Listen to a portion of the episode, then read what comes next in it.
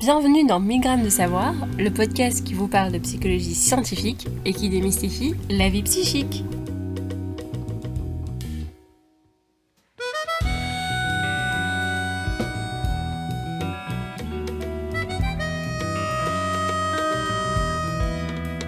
Aujourd'hui, vous êtes en compagnie de Yori Mora et Farhat Bal. Et nous avons le plaisir de recevoir Jaïs Adam Troyan, docteur en psychologie sociale. Il a réalisé son doctorat en psychologie sociale à l'université Aix-Marseille, en France. S'en est suivi un post-doctorat à Istanbul et il est actuellement enseignant-chercheur à l'université américaine de Sharjah aux Émirats arabes unis. Au cours de notre discussion, nous avons abordé le concept de co-radicalisation, objet de recherche de sa thèse. Nous avons essayé de comprendre les facteurs, les conséquences et les enjeux de la radicalisation dans la société. Et enfin, nous avons conclu avec des pistes de prévention de la radicalisation. Bonne écoute Bonjour, Jaïssa d'Entroyan. Bonjour. On a remarqué que après les attaques et attentats en octobre en France, Plusieurs officiels du gouvernement ont mis en cause les musulmans et ont considéré l'islam comme un ennemi de la République. Même des membres de l'opposition, comme Mélenchon, ont eu des commentaires similaires en parlant des Français membres de la communauté tchétchène. Deux associations, le collectif contre l'islamophobie en France, Baraka City, une association humanitaire, ont été dissoutes, alors qu'aucune charge ne les incriminait et ne permettait de les associer aux attentats. Suite à ces événements et à la stigmatisation accrue des musulmans en France, Jaïs, tu as réagi sur Twitter et proposé des pistes scientifiques pour prévenir le terrorisme. Est-ce que tout d'abord, tu pourrais nous présenter quelques concepts importants comme l'extrémisme, le fondamentalisme, la radicalisation et le terrorisme? Alors, euh, c'est vrai que c'est assez compliqué quand on parle de ces sujets. Il y a beaucoup, beaucoup de termes qui sont employés dans le débat public mais qui ne renvoie pas à certaines réalités scientifiques, où il y a des termes parfois, en fait, qui sont repris politiquement, mais qui ont aussi une réalité scientifique, et donc il ne faut pas faire la confusion des genres. Par exemple, le terrorisme, même si euh, certains États utilisent le label de terroriste contre des groupes qui les dérangent, le terrorisme, ça existe et ça a une définition. Pareil avec le complotisme. C'est pas parce que, en fait, euh, on a tendance à qualifier l'opposition politique de complotiste que euh, le complotisme en tant que phénomène psychosocial n'existe pas.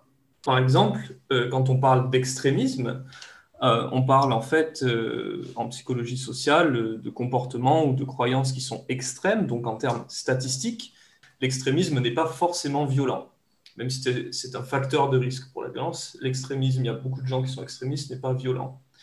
de même, quand on parle de radical, on se réfère à des personnes qui ont euh, un certain type de processus psychologique qui les rendent plus immunes à la critique, qui les rendent intolérants en fait euh, aux discours, euh, aux discours qui sont contraires à leurs opinions.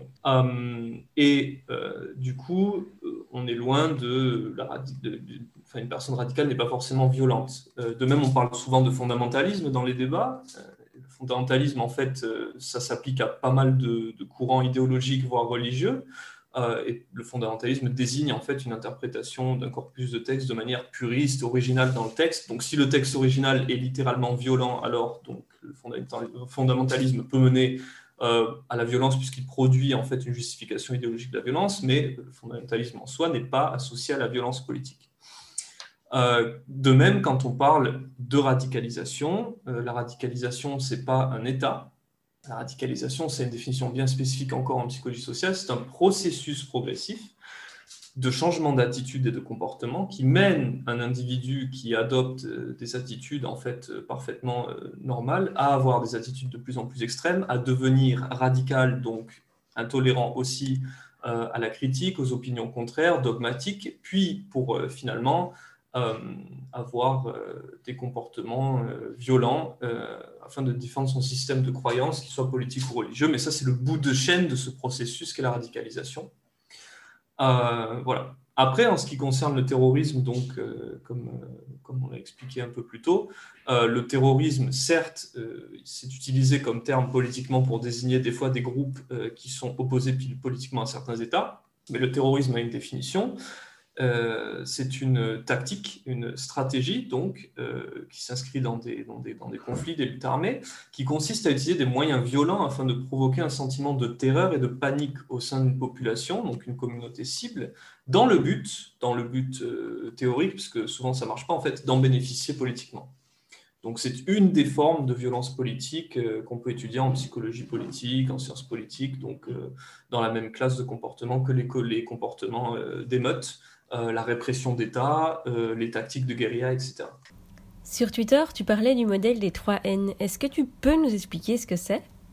Alors, euh, avant de commencer sur les 3 N, je pense qu'il faut bien comprendre, c'est ce que souvent quand on parle de terrorisme, c'est assez compliqué à saisir ce qu'on fait en sciences comportementales là-dessus. Alors, l'approche qu'on a, elle est très pragmatique. On prend le terrorisme comme un problème en fait de santé publique.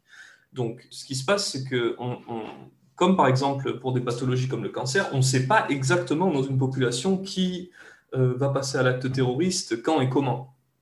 En revanche, euh, comme avec euh, l'épidémiologie en médecine, on a tout un ensemble de travaux, que ce soit des travaux d'observation comportementale, de big data ou bien de, questionnaires à l'échelle massive sur des salariés représentatifs, qui nous permettent de saisir certains facteurs de risque et qui vont rendre euh, la, probabilité, la fréquence euh, des attentats au sein d'une population dans un pays euh, plus importante ou moins importante. Et donc, en fait, tout le but du jeu, c'est d'essayer, en psychologie du moins, d'essayer d'identifier ces facteurs de risque psychosociaux qui, en fait, sont, prédisent, sont corrélés avec une plus grande tendance, dans certaines populations étudiées, à légitimer, soutenir, voire avoir des intentions de comportement radical. Donc, euh, de ce fait, euh, tout comme on peut euh, diminuer l'incidence et la prévalence de cancer dans une population, quand on agit, on sait par exemple que la consommation de tabac et d'alcool sont les premiers, on va dire, avec par exemple l'obésité aussi, mais les plus gros prédicteurs donc, de l'apparition de cancer. Si on veut en fait faire diminuer les cancers, euh, une des, tactiques consiste en fait à faire de la prévention en santé publique pour amener les gens à réduire leur consommation de tabac et d'alcool, à faire du sport euh, pour réduire la prévalence de l'obésité, et donc mécaniquement ça va faire baisser en bout de chaîne euh, la fréquence de ce type de cancer dans la population. Du coup, pour les attentats, c'est pareil. On peut agir sur certains facteurs de risque au niveau de la population pour en fait essayer de diminuer l'apparition, la fréquence d'apparition d'émeutes violentes, d'attentats, voire même en fait la prévalence, le nombre de personnes qui adhèrent à des groupes extrémistes dans la population en ciblant ces facteurs de risque. Donc lesquels sont-ils? Et c'est là où on en arrive au modèle des 3N. Euh, à ce jour, le modèle le plus abouti en fait qu'on ait de la radicalisation, c'est le modèle des 3N qui signifie Need, Narrative, Network, ou besoin, narratif et réseau. C'est un modèle qui nous vient euh, de la psychologie euh, sociale américaine, qui a été développé par euh, Harry Kruglansky notamment et ses collaborateurs à l'Université du Maryland, et qui a été validé par des décennies d'années de recherche. En fait, ce modèle-là est un modèle généralisable. Donc, il se base sur le fait que les humains possèdent en général une motivation fondamentale à se sentir appartenir à des groupes dans lesquels ils sont valorisés, ont un statut, une fonction, un rôle et se sentent respectés. Donc, cette appartenance à des groupes procure des avantages matériels, des ressources, du soutien social, mais aussi euh, leur donne en fait euh, des buts à accomplir, des buts qui sont socialement valorisés, informent leur prise de décision, leur donne un cadre, leur donne des normes sociales, une manière claire de pouvoir interpréter euh, les événements complexes qui se passent dans la vie, des normes et une morale. La radicalisation est d'abord avant tout déclenchée par un besoin de restaurer ce sentiment d'appartenance, de sens et de valorisation de soi, donc c'est ce besoin-là qu'on appelle le need et qui est fonction de l'exposition des individus à des situations d'échec, d'isolation sociale, de rejet, d'humiliation. C'est un peu le même processus qu'on retrouve dans l'entrée en secte de manière générale ou dans l'entrée dans les groupes extrémistes, même non violents. Donc la probabilité qu'un individu entre dans un processus de radicalisation et adopte des attitudes violentes dépend en outre, donc de ce need, mais de l'exposition à des contenus idéologiques qui justifient l'usage de la violence et de la présence aussi de personnes déjà radicalisées dans son entourage. Et euh, on a vu par exemple que dans le cadre des départs de, jeunes Français euh, en Syrie, un des principaux prédicteurs, d'ailleurs si on fait le tour, les djihadistes français viennent d'une dizaine de, lieux, de cités en fait en France, pas plus, euh, où il y avait déjà des réseaux implantés qui ont facilité notamment l'influence sociale pour la radicalisation, mais aussi la logistique des, des, opérations pour les faire passer. Voilà, en gros, le modèle. Justement, par rapport à ça, moi j'avais une question sur ce modèle des 3 N. Est-ce que, parce que moi, par exemple, en tant qu'individu qui suis, je pense, pas radicalisé, euh, je me retrouve quand même dans ces 3 N. Donc est-ce que ce modèle, il est applicable finalement à nos décisions, à nos choix, ou c'est vraiment un modèle qui est spécifique à ce champ qui est le terrorisme? C'est une bonne question. C'est un modèle qui est, qui est euh, on va dire, qui est assez général pour décrire les, les attitudes et les comportements politiques des gens, euh, politiques ou religieux, en fait, tout ce qui a trait à l'idéologie. Donc, ça peut décrire l'activisme, euh, mais en fait, c'est qu'une question de degré finalement. Chacun de ces trois M, en fait, va, s'il est, est, poussé à, à, son paroxysme, va pouvoir mener en bout de chaîne un processus de radicalisation qui emmènera l'individu a une plus forte probabilité d'émettre un comportement violent. Mais on sait, par exemple, il faut bien comprendre, et c'est ça le défi avec la lutte contre le terrorisme, c'est qu'on a aussi tout un tas, pour un terroriste, et ça on l'a vu avec l'affaire Samuel Paty, euh, le terroriste qui a décapité ce professeur euh, n'était pas seul. Et il y a tout un réseau de complaisance qui a aidé logistiquement aussi à l'accomplissement de cet attentat, en l'emmenant sur les lieux, des gens qui l'ont désigné, qui ont désigné le professeur, etc. Donc, on voit bien qu'il y a différents stades, différents degrés, et, euh, mais ce modèle s'applique généralement euh, à, à, tout ce qui est comportement, activisme aussi. Alors, ce qui est intéressant, c'est de voir que euh, des facteurs comme le need, euh, la frustration des buts, les situations d'échec, de discrimination, vont motiver la personne à intégrer des groupes avec des structures claires. Mais ce sont les mêmes facteurs qui motivent des groupes à s'engager, des personnes à s'engager dans des groupes comme l'armée ou à s'engager dans des groupes euh, actifs, par exemple d'activisme. Des, je pense que ce sont les mêmes processus. Alors, ça a été testé sur des groupes écologistes, mais ça peut s'appliquer par exemple à l'extinction Rebellion, qui ne sont pas des gens violents, mais euh, qui ont une forme d'action qui est euh, non normative, qui essaie d'interpeller, euh, voilà. Et en fait, il y a des recherches qui montrent que quand les buts des gens sont frustrés ou quand ils ressentent un nid, c'est bien la présence de groupes autour qui va déterminer s'ils vont passer à l'acte violent ou pas. Si vous mettez des groupes autour qui sont des groupes qui vont offrir un fort soutien social et une mission qui donne du sens et de l'importance à la personne, alors cette personne va s'engager à fond dans ce groupe, mais pour des buts qui ne seront pas violents donc c'est aussi, c'est pour ça qu'on parle d'interaction et il y a beaucoup d'effets d'interaction comme ça. Il faut prendre en compte ces trois facteurs pour comprendre comment une personne va pouvoir se radicaliser ou non. En parlant d'interaction, dans ta thèse, ton objet de recherche, c'est la co-radicalisation. Donc, tu nous expliquer un peu plus tôt ce que c'était la radicalisation. Est-ce que tu peux nous expliquer les nuances, s'il te plaît? Et le processus de co-radicalisation, en fait, euh, c'est une prédiction du modèle des 3N lorsqu'on le pousse un petit peu dans une perspective plus dynamique. C'est-à-dire que il faut prendre en compte, et ça, je pense que c'est trop peu fait, même dans mes propres travaux, je ne l'ai pas assez poussé, et je pense que ça, c'est une piste de recherche pour le futur qui est très intéressante, les effets d'action-réaction des différents groupes qui composent la société. Euh, donc, il faut considérer les effets du terrorisme des actions violentes en plus de leur cause. Quand quelqu'un va commettre un attentat, déjà, le groupe euh, que cette personne vise ou bien les groupes, ou l'idéologie qui est portée par le groupe qui commet l'attentat va constituer, en fait, euh, va créer un climat, va créer des perceptions de menaces sur tout un tas de groupes cibles. Et donc, euh, ça, en retour, ça va polariser les groupes qui sont de cibles, qui, vivent ces expériences de menaces. Et donc, ça va faire que ces groupes-là vont devenir plus extrêmes aussi. Ça va avoir tendance à, les membres de ces groupes vont tendance à se replier un peu sur leur groupe, ce qui fait qu'ils vont avoir aussi des attitudes un peu plus méfiantes envers d'autres groupes qui sont leurs groupes cibles, etc. Et ça entraîne des réactions en chaîne dans la société. Donc l'extrémisme violent est alimenté par un sentiment de rejet. Donc euh, lorsqu'un individu commet un attentat islamiste, ça génère aussi des perceptions de menaces qui favorisent un repli identitaire dans la population générale, dans le groupe majoritaire. Euh, mais ce repli identitaire-là, cette, montée va favoriser la radicalisation nationaliste, voire une certaine forme de radicalisation laïcarde qui a des, origines euh, historiques en France, et qui va en retour du coup, à cause de l'augmentation du climat en fait euh, un peu xénophobe suite aux attentats, va favoriser du coup euh, le need des membres du groupe minoritaire, euh, dont est issu l'extrémiste, qui vont se sentir attaqués, discriminés, et en fait, du coup, ça va entraîner, les polariser encore plus. Ce qui favorise en retour, du coup, l'extrémisme dans ce groupe, le repli identitaire du groupe minoritaire, la probabilité d'apparition d'autres personnes qui vont se radicaliser au sein de ce groupe, même si c'est une infime minorité, et donc après, en fait, alimenter comme ça les conflits intergroupes dans une dynamique de cercle vicieux. Et c'est pour ça qu'on voit, il y a certains autres travaux qui montrent qu'en fait, l'islamisme, le nombre d'attentats islamistes croît en parallèle avec euh, le nombre d'attentats d'extrême droite.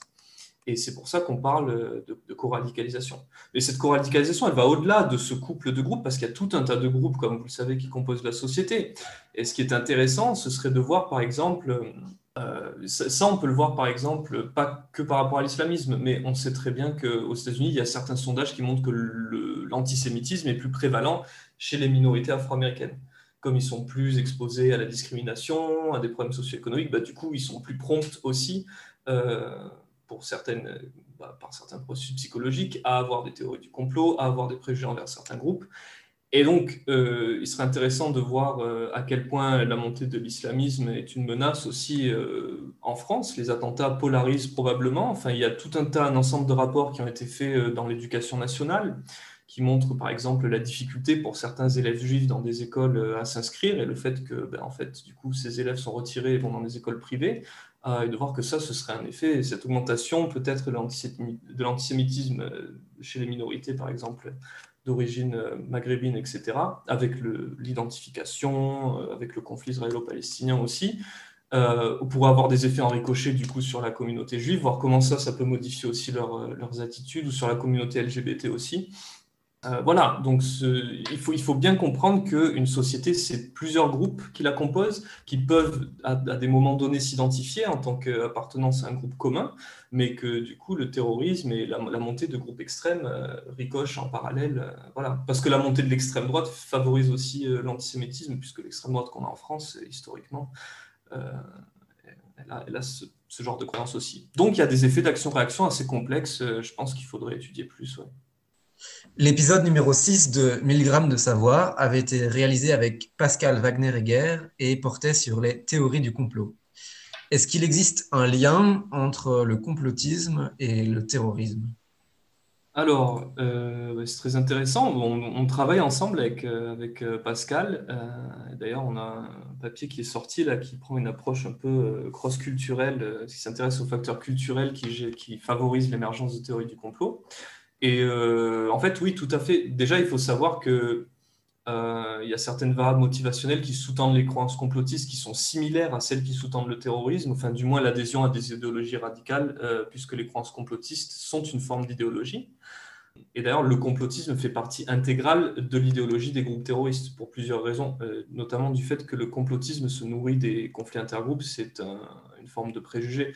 Donc vous trouverez euh, parmi les terroristes et de tous bords d'ailleurs euh, tout un tas de théories du complot, euh, bah, par exemple chez les islamistes sur le, complot occidental, la décadence morale des occidentaux, sur le complot sioniste évidemment.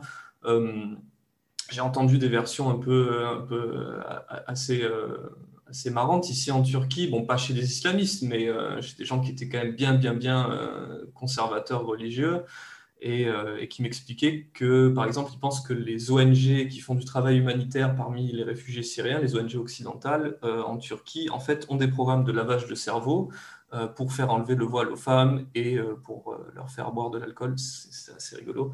par ailleurs, il y a tout un tas de recherches, et sorties récemment, qui montrent que l'adhésion aux théories du complot euh, légitime et augmente pas les intentions en fait d'aller manifester de manière normale, mais uniquement les intentions euh, de s'engager d'aller manifester de manière radicale en fait, euh, en cassant des choses, en, voilà, tout ce qu'on appelle les actions non normatives et potentiellement violentes.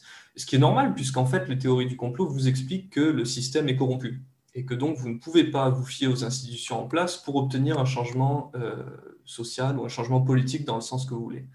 Donc, en ce sens, il, y a un lien entre, théorie du complot et terrorisme, dans le sens que le terrorisme peut être favorisé du coup par l'adhésion à des thèses complotistes, et que certains des, facteurs, notamment les facteurs sociaux, les gens qui sont menacés en termes identitaires, qui sont pris dans des conflits intergroupes, ont tendance à avoir plus euh, de complotisme que les autres pour récupérer un sentiment de contrôle et pour légitimer des préjugés envers les exogroupes euh, avec lesquels ils sont en conflit. Qu'est-ce que demain on peut mettre en place pour peut-être réduire le terrorisme, que ce soit euh, en France, en Belgique alors, euh, tout ça, évidemment, c'est basé sur des expériences, de, des, expérimentations de terrain, des essais randomisés qui ont été faits, euh, des, voilà, des dizaines d'années de littérature, mais globalement, ce qu'on peut faire déjà, et je ne saurais pas pour la Belgique, mais je suppose qu'il y a un peu ce même problème aussi au niveau des inégalités socio-économiques entre les, groupes minoritaires et la, et la population. Enfin, du coup, les inégalités socio-économiques, donc régler cette question-là, mais pas que en ciblant les habitants de banlieue, ou ce qu'on appelle les cités, mais aussi les habitants de zones rurales désindustrialisées, parce que c'est là que l'extrême droite a son terreau, et que du coup, on a vu qu'avec la co-radicalisation, ce serait bien de faire baisser les extrémismes de tous bords. Donc lutter contre le terrorisme, c'est apaiser la société en général et réduire les inégalités socio-économiques, offrir des opportunités dans des zones un peu euh, désindustrialisées, où le taux de chômage est extrêmement élevé. Déjà, ça peut agir sur le nid puisque euh, le NID se nourrit pas seulement de la pauvreté économique, très peu en fait. De c'est pas une question de pauvreté, mais c'est une question surtout d'utilité sociale, et le chômage en ça est un facteur extrêmement corrosif, puisqu'il donne le sentiment aux individus d'être inutiles, de ne pas avoir leur place, et, donc c'est un, très très fort euh, prédicteur, plus que en fait euh, la, précarité économique.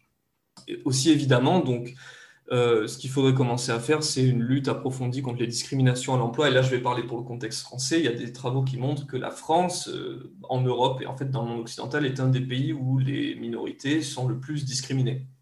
les minorités euh, d'origine maghrébine à l'emploi, au logement. Et ça, et ça c'est en fait quand on fait des méta-analyses qui réunissent pas mal d'études qui ont fait des campagnes, par exemple, qu'on connaît de testing euh, voilà, on se rend compte que l'effet en France est extrêmement fort, je crois, avec la Suède qui est un peu derrière nous. Voilà, donc il y a de quoi faire ici, donc mettre en place des campagnes de prévention type santé publique basées sur des techniques psychologiques de changement d'attitude pour changer les attitudes, euh, on va dire, racistes et les préjugés, des interventions en milieu scolaire, en entreprise, et puis aussi, bien sûr, euh, ça on le sait avec la psychologie des normes sociales, des sanctions extrêmement sévères qui sont déjà prévues par le code pénal mais très peu appliquées par manque de moyens des fois, euh, dans les cas manifestes d'appel à la haine et à la haine raciale, mais euh, que ça vienne un peu, voilà, peu importe le groupe dans lequel ça vient, c'est-à-dire voilà, s'il y a de la haine raciale parmi les groupes d'extrême droite, parmi les groupes par exemple islamistes, tous ces, voilà, à chaque fois qu'il y a de la haine raciale quelque part, peu importe le groupe de gars, il faut que ce soit puni et que ce soit clairement manifeste et communiqué à outrance pour diffuser une perception des normes que ce genre de comportement ou de croyance n'est pas acceptable dans nos sociétés.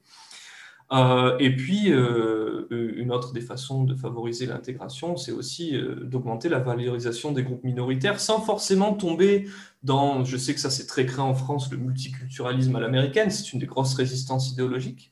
Et c'est compréhensible, parce qu'il y a des travaux qui montrent aussi que le multiculturalisme augmente des perceptions d'essentialisme racial des fois, donc ça peut avoir des effets euh, boomerang, si, voilà.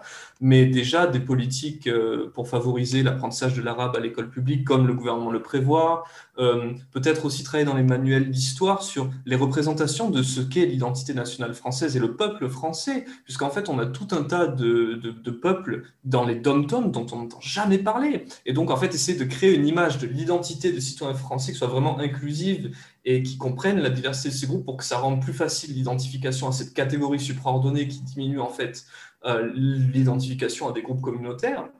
Euh, ce serait pas plus mal. Valoriser des personnalités scientifiques, militaires, artistiques, politiques, historiques qui sont issues des minorités, on en a plein. Des scientifiques, des écrivains, etc., avec des statuts, avec euh, de l'enseignement à l'école, enfin, ce que vous voulez. Bref, essayer de forger une identité nationale qui inclut aussi une représentation des groupes minoritaires. Ok, donc ça, c'est ce que tu nous as proposé qui euh, aurait des, des chances d'être efficace contre, pour la, prévention contre le terrorisme. Est-ce que tu pourrais nous expliquer ce que euh, l'approche française, en fait? Alors, l'approche française, très rapidement, le problème, c'est que c'est une approche qui est, bon, malheureusement classique en la matière. Elle se base très peu sur les recherches en sciences comportementales, ou si elle se base sur les recherches, ce pas des recherches qui sont faites en sciences comportementales. Euh, et ça a une efficacité assez relative. En fait, euh, l'action l'action de, l'État français en général, c'est euh, voilà, ben, du type on, coupe le robinet, d'accord. Donc euh, oui, il faut couper le robinet des associations islamistes, très bien. Euh, on augmente, du coup, on met l'État, le, pays en état de vigipirate, on essaye d'augmenter les interventions. Ok, on donne plus de pouvoir à la police, par exemple, pour réaliser des perquisitions. et on sait que globalement, parmi les 60, alors entre 1970 et 2007, il y a 63% de groupes terroristes qui ont existé, qui ont été démantelés. Et on sait que dans ces groupes-là, euh, à hauteur de 30%, ces groupes ont été démantelés, donc 5% grâce à des interventions militaires et grosso modo 25% grâce à des euh, interventions type police, renseignements généraux. Mais on se rend compte que plus de 60% des démantèlements ont été obtenus grâce à des mesures qui agissent sur les 3N, sans que les gens qui prennent ces mesures théorisent que c'était les 3N, etc. Mais c'est des mesures de ce type-là.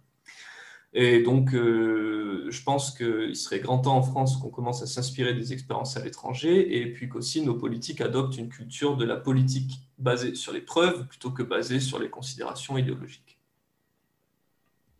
Et du coup, c'est quoi les, pistes qui te paraissent prometteuses et qui sont utilisées euh, à l'étranger? Par exemple, on a un programme de réinsertion d'ex-terroristes qui a été euh, testé avec succès au Sri Lanka, mais ce, ce type d'action, en fait, ce sont des programmes de prise en charge vraiment globale des personnes c'est-à-dire qu'il y a euh, des composantes de rééducation, donc de rééducation professionnelle pour leur donner une profession qualifiante, pour les réintégrer dans la communauté, euh, de l'aide au logement, des choses comme ça.